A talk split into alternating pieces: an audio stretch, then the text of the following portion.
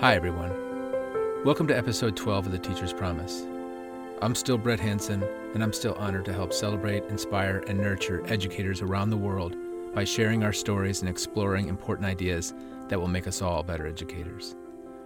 This week, we set sail, not for international waters, but international classrooms. Ellen and Mark have traveled the world teaching kids of all colors, sizes, ages, nationalities, languages, and levels. What a way to see the world! If you're interested in teaching abroad, or just want to hear stories about teaching abroad, this is the episode for you. Next week, we'll meet Stephen Jacobson, a caring and dedicated teacher at T.J. Walker Middle School in Sturgeon Bay, Wisconsin, who reaped the rewards of great teachers when he was a kid and knew he needed to pay back all that love. His story will touch your heart. For now, let's see the world. Uh, this week, we have a couple of extraordinary teachers who have literally traveled and taught all around the world. Mark Kolinski and Ellen Levenhagen are a teaching team, um, a couple of people who have been lots of places, done lots of interesting things, and are going to share with us how to teach globally, abroad, in lots of different places, and why it's such a wonderful thing to do. Mark, Ellen, thanks for joining the show. Oh, you bet. Glad to be here. Yeah, it's a pleasure to talk with you. Great. So I think everybody's going to have one of the same questions that I do. How did you get started teaching abroad? How, how do you, how does one begin this kind of Mm-hmm. career? Well, for us, we we were introduced to the idea of international teaching when we were in university, and uh, we we we ended up uh, becoming uh, friends with a couple who were um, back doing a sabbatical. Um, he was doing an administrative credential, and we went out to their little cabin out in um, in the in the hills of Southern Illinois, and um, and inside this cabin um, was just this amazing collection of African sculptures and, and art. And we were just kind of awed by that because we were both art students it's also. So we said well how, where did you get these? How, tell us a story about these. And they said well we're international teachers. We teach in burkina Burkina faso, Faso. in the city of ouagadougou and we were just so just just the name itself was just so exotic and it just really um, uh, sparked a, a real keen interest in, in us. We, we already knew we wanted to, to live overseas. Um, we, we actually, when we graduated from college, we spent six months on a motorcycle traveling through Europe. And we actually were so in love with our, our vagabond life in, in Europe. We, we, we, without any experience, we went to a few places looking for jobs, but we did, which we didn't score. But um, we ended up, uh, that, that seed was planted and we um, continued to think about it. And then in the mid 80s, Ellen went back to um, school to get a teaching credential. And uh, when she, by the time she finished that, I'd already put in six years at Gibraltar, and uh, we were we were ready. And uh, we went to Northern Iowa Recruitment Fair, which was one of the uh, first and oldest of the big international school recruitment fairs. And we, um, you know, put our put our put it out there. And uh, it was a little t- it was a big ask because uh, Ellen didn't have any experience. And they usually it's it's pretty mandatory that you have to have experience. But we ended up in Kuwait right after the first Gulf War in 92 or we were recruited in 91 and um, we uh, we got our first job and um, and, and it, we never we didn't look back from there Yeah, often in, a, in an international situation like that, a recruitment fair, you you, you kind of have you can't have choices. You just got to go with what's offered to you as for your first time. Um, you don't really know anybody, and so you just kind of sit there in front of uh, superintendents and just do the best that you can. You know, just talking about your passions and why you want to teach and so forth. So you kind of have to say yes to something. And Kuwait was not our first choice by any means, but it got our foot in the door, and we did it for two years, and uh, and then we were able to make contacts, and we ended up going to Malaysia, which was just the beginning of a, of a dream come true. So So in Kuwait, did you teach at like a U.S. school or an international school? What what type of school was that in Kuwait? yeah, it was it was called the Ameri- ASK American School in Kuwait, and so we did have quite a few American students, British students, but we also had quite a few Arab students and and students that actually lived in Kuwait. So because it was not public and it did cost, you know, quite a bit of money and compared to public schools. Um, we got some some of the wealthiest Arabs uh, probably living in Kuwait. So it was very diverse, and that was the best experience, you know, to teach in a very diverse school you know, where uh, people came in in their abayas and mothers picked their kids up. And, half of my students were called Abdullah. and of course, it was a very strange time to be, you know, to, to make your entry into an international school yeah. because it was for us, you know, it was it was truly exotic because it's a it's a country that's just out of war, so there's still sand sand sandbag emplacements yeah. and ditches and trenches um, that were still used. Um, doorways had machine gun bullet holes all around right. them. There were, you know, oil oil lakes all over the place when the, from the um, fires they had started. It was a monarchy, and so it was the first time ever living in a in a in a, in a true monarchy. And sec- and then thirdly, it was um, it was it was full on prohibition. We didn't. There was no alcohol no. um, available. So um, so a lot of a lot of firsts for us, but it was it was it was it was absolutely exotic. Quite an experience. For, really, because of all those things, um, and plus being in the Middle East, so it gave us uh, oh. great access to Africa, uh, Europe, um, Cairo, and we other other Middle Egypt. Eastern um, countries. So yeah, yeah. so it was yeah, great. That's that's kind of amazing because at that time I was in the SEAL teams, and I mean it just by chance I didn't end up going to the Middle East, but I could have been there on the other side in a very different position. So after Kuwait, you say you went to Malaysia. How did you like Malaysia? Well, yeah, Malaysia was fabulous. We ended up in our at the middle of our second year in Kuwait. We knew we weren't going to stay there. It wasn't really our cup of tea, and we were aggressively looking elsewhere. So we went to a, a recruitment fair run by Search Associates in Bali, um, a wonderful place to go look for a job. Um, and we ended up um, with a number of offers, but we we we we selected Malaysia because at that point just anybody you talked to said if, if they said if there's one place that you could get to if you can possibly get a job it's in Kuala Lumpur in Malaysia. It's just it's got everything. It's it's it's got natural beauty. It's got the oceans. Um, it's got the exotic um, Southeast Asian culture um, cuisine all the things that sort of drive um, what our interest is uh, in in, um, in travel. And uh, so we ended up there and we, we spent uh, four wonderful years there. Yeah it, it, really was. And we're still we have so many different groups of friends that we've met from in kuala lumpur. Uh, just a week ago we went to a reunion with a group from uh, kl and now they're teaching in doha and they've been teaching in japan and we taught with them there. Uh, they've been teaching in south america. And so people you start in a place and you meet people and then you watch them have children you watch their children grow up and you just stay friends. And when you meet you know after 30 years the conversations are say hey do you guys remember going to bali? Do you remember going to kota kinabalu you remember doing that? And, and so the it's they're different conversations i think than than teachers probably have here and and, and the students too are great memories so. I think I think that Alan's point is really good because I think one of the main differences between teaching internationally and teaching in the states is the um, is the sense of community that you develop with your colleagues. Um, it's yeah. it's really um, the the relationships you de- you develop are are really deep. They're meaningful. They're intense because yeah. you know everybody's going to be moving on in about four or five years. Um, at least many of the people do that. Um, that was certainly our mo when we, we went into this, and so um, it's uh, and the school becomes the the center of that community too, not just for the teachers but for the families um, um, and everybody involved with the school. So so many things happen. It's like a town square. So many things happen yeah. at the school um, for the expat community um, and also for for us making friends. And of course, for us, we were in our mid 30s at that point, and so we were much more socially engaged than we are now. But it was um, it was a time when we really did develop some really strong relationships with both with both our colleagues and with the parents. Um, yes, yes. We, um, it becomes yeah. your family. I mean, and we were invited to um, parents' homes for dinner. you mm. know, I mean, how, how, many teachers here are invited yeah. to their students' homes mm. on, a, on a Friday or Saturday night? It's mm. just really, uh, it, it's very homey. You become friends, uh, and your students become your friends too which is you know so much what the compassion thing is all about and because they depend on you and you depend on them um, so it is a very tight community. So how how big were these schools? Most part, I mean, were they about the same size? Were some much larger?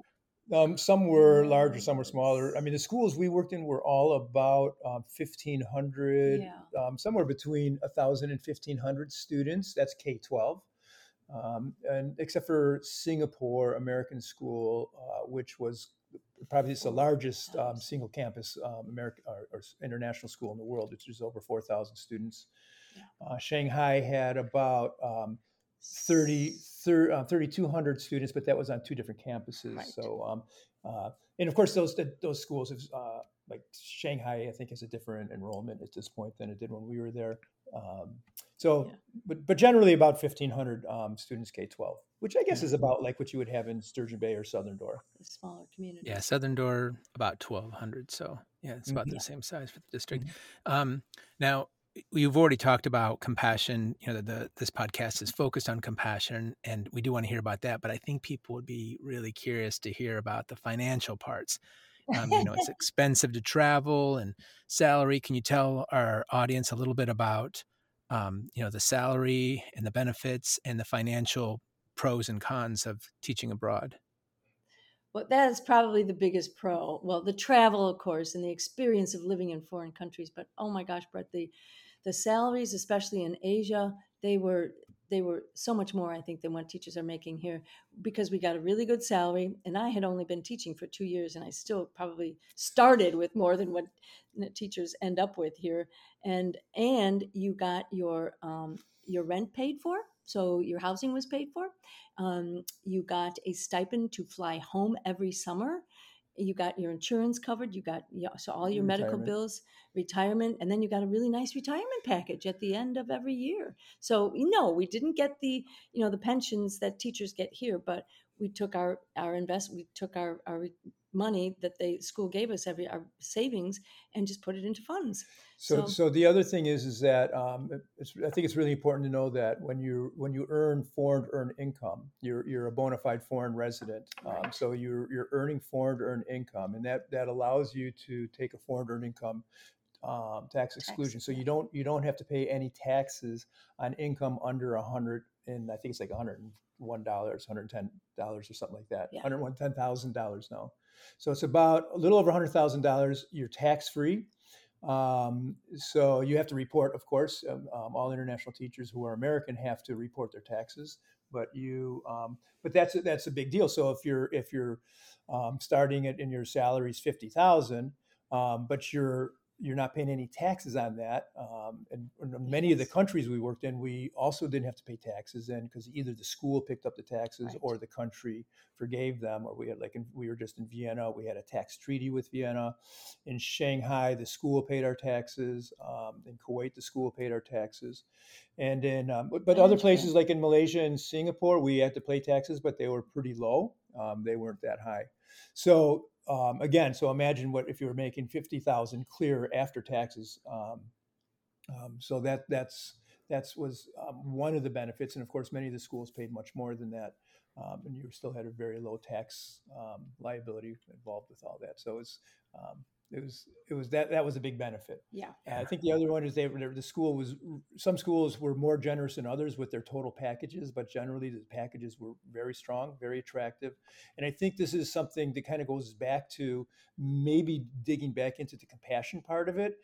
Um, the this the boards and the the parents of the communities that um, that that really own these schools. It, they were parent community owned schools, just just like a public school is here um, but they're private. So there's no there's no owner of these schools. They're they're they're owned by the community that's have where, um, of the families who send their kids there.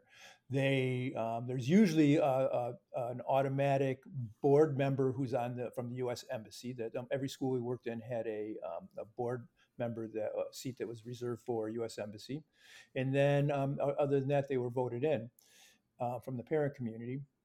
Um, but one of the important things to say about that is that the school, the board, made it as a, a mission, made it as a, a, a goal to create packages that um, attracted the very best teachers they could get. But it wasn't just attract; it was to attract and retain. So so really, they they their policy was very specific in this. They wanted the best teachers they could possibly get internationally for their for their children. So it's a, it was a kind of a high-powered parent community, um, highly educated, um, and uh, very aggressive in terms of having very strong educational institution for their kids. Yes. Yeah, and that is an important point in a way that um, you know we show respect to to professionals. Um, I try really hard to stay away from too much talk about uh, politics or money on the podcast because it's for educators in the United States it can be um, you know a, a, dark hole to slip down into. But that is good news that um, you know traveling and teaching abroad um, the, the the organizations try to show their respect financially the way so many other organizations or so many other professions are um, respected in the United States. Uh, so that's great news. Yeah. I should just I should I should just put a caveat out there. Um, we're we're speaking from a I think a, a, somewhat limited perspective when it comes to the quality of schools. We were very very fortunate, and we ended up in an, uh, pretty much all blue chip schools, meaning they were the very top schools in any of the capitals that we worked in. Um, and so that so there were in, in many of the capitals there were uh, multiple international schools of various quality. So there was a range of quality and, and facilities that these schools, um, and and of course, and that was directly related to the tuitions that they charge. So sure. um, so we were always a, a, very high tuition school, but also a very high quality school with usually really uh, amazing facilities, um, excellent staff and a really strong parent community. Yeah. So that so that's that's our, our perspective is limited to that very high end. I, we can't really speak about the um, um, the uh, quality, the professional um, um quality of, of, the schools that um, we didn't work in, and, and maybe um, have slightly lower tuitions. Sure. That's understandable. So back to the compassion uh, perspective, what what did you notice that was different about teacher relationships with students abroad? Was was there anything noticeably different, or would it have seemed like um, a high quality classroom in the United States? Well, one thing, Brett, is um, our classes were my class. My biggest class was usually 22 students, and as an art teacher, I always said, you know, the the counselor would come and say, "Ellen, can you take one more person? They really want to take your class." I'm like, oh, okay, so I'd go up to 22.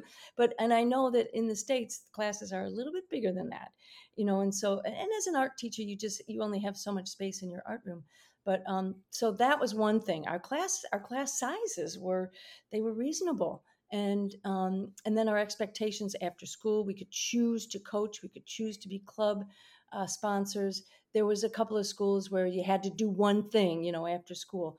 But but it was there was so much going on eh, after after classes too to to support students and their their um, interests in uh, um, just their interests in art, their interests in music, drama, certainly uh, uh, fundraising opportunities, social service opportunities, and of course, sports. Um, and so that that was one thing. And there was just the students were always we were the family, so they always wanted to be involved. And so you know the school it didn't end at three fifteen; it kept on going. And so you got to know your students in different ways, you know, just besides the classroom.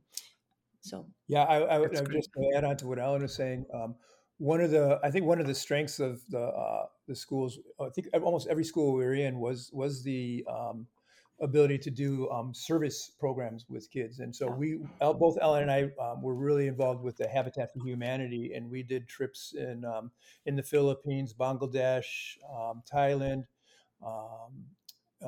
In South Africa, Africa, um, yeah. for um, and, and, yeah, in Malawi, South Africa, in southern Africa, and so that those types of trips were really um, had a deep impact on both Ellen and I, and they also had deep impact on the kids because it gave them a sense of um, perspective. Number one, and I think number two, um, it, it went beyond sort of developing empathy. I think it really went to compassion and, and, and when i try to think about what compassion is it's it's it's not just sort of it's it's sort of having empathy but it has action involved with it so these these students were out there and they were actually you know, you know giving their labor giving their um, fundraising uh, monies to help yeah. um, um, I'm gonna I gotta just shut that off.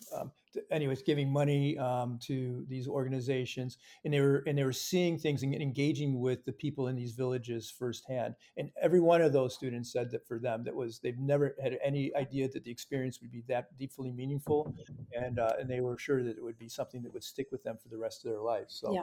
uh, it was a real compassion developing um, program. Whether or not we were doing all that much good for the people um, that we were working with. Uh, we were surely we were doing some, but I think in the in the larger sense, it was really helping to develop compassion with our. Yeah, that's a good story.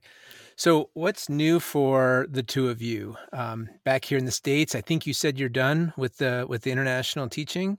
Uh, what's what's going on now? What's new for you?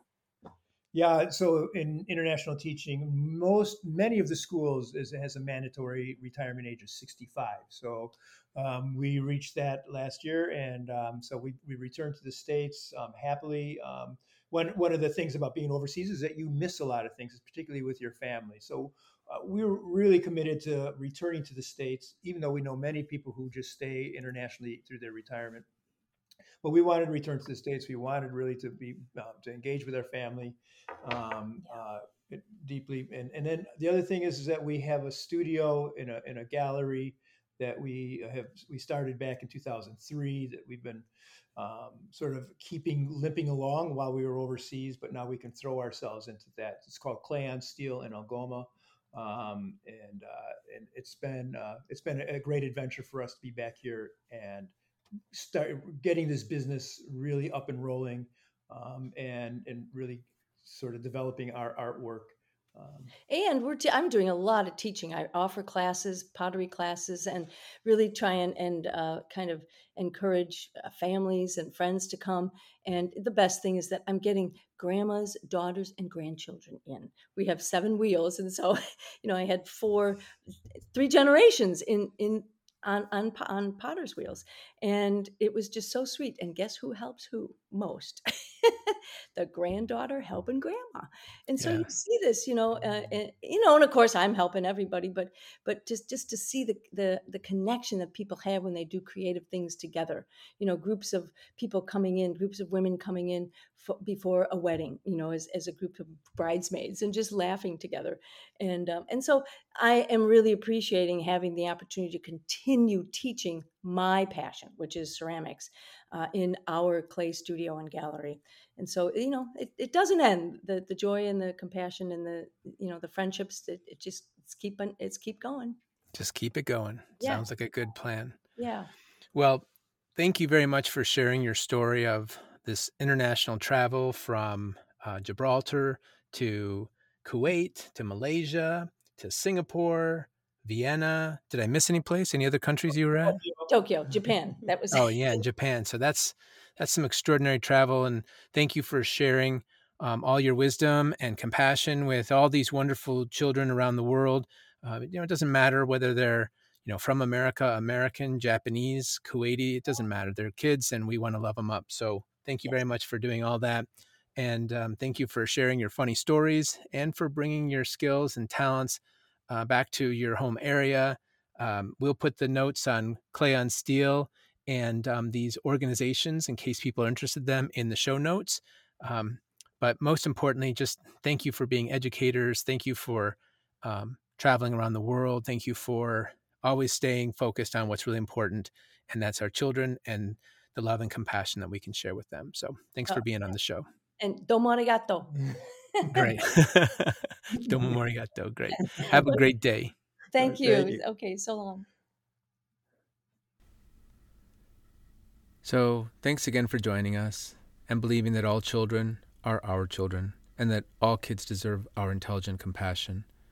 And please make sure you join us again next week to hear Stephen's story.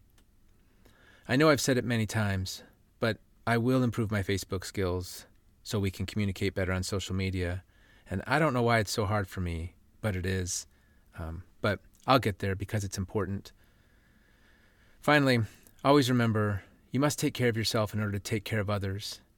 So please do that. Take care of yourself and maybe some other teachers around. And if you know of a wonderful teacher who should be on the show, send me an email. You can go to hansoneducationservices.com or theteacherspromise.com and click on the contact information at the bottom. Take care of yourself. See you soon.